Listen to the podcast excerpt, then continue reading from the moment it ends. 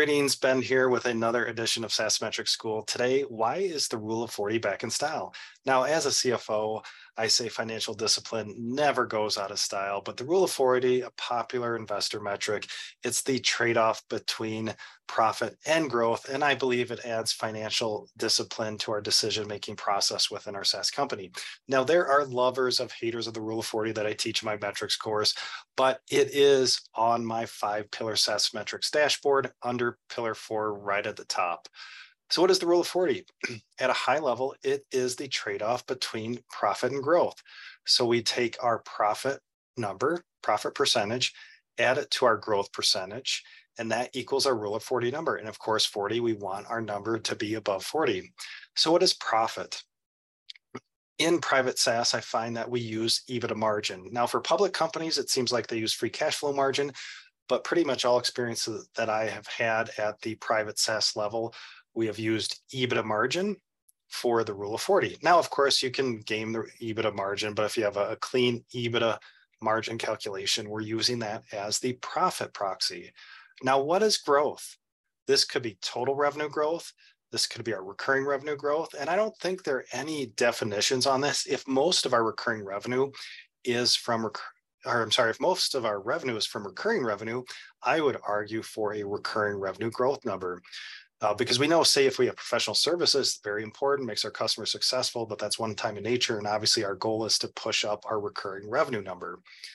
So that just depends. Now, what time period should we measure for this? For profit, I like to use the trailing three months or trailing six months as a profit for our, or I'm sorry, as a proxy for our EBITDA margin.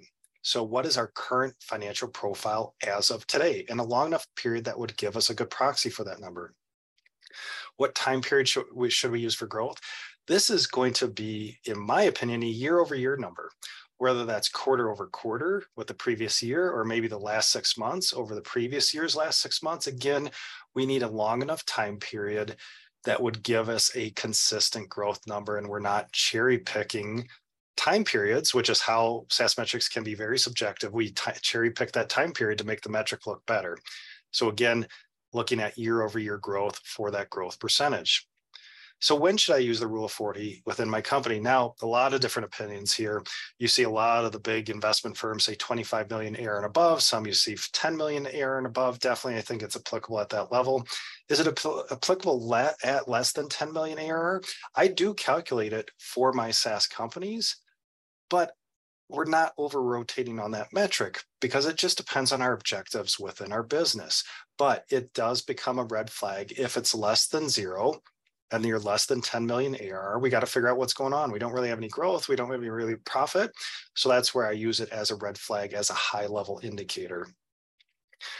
So again, it's the it helps us understand that balance. There are trade-offs within our SaaS business if we're pushing for growth and we sacrifice EBITDA margin, or if we're in a low growth environment, we better be producing nice cash flow EBITDA margins.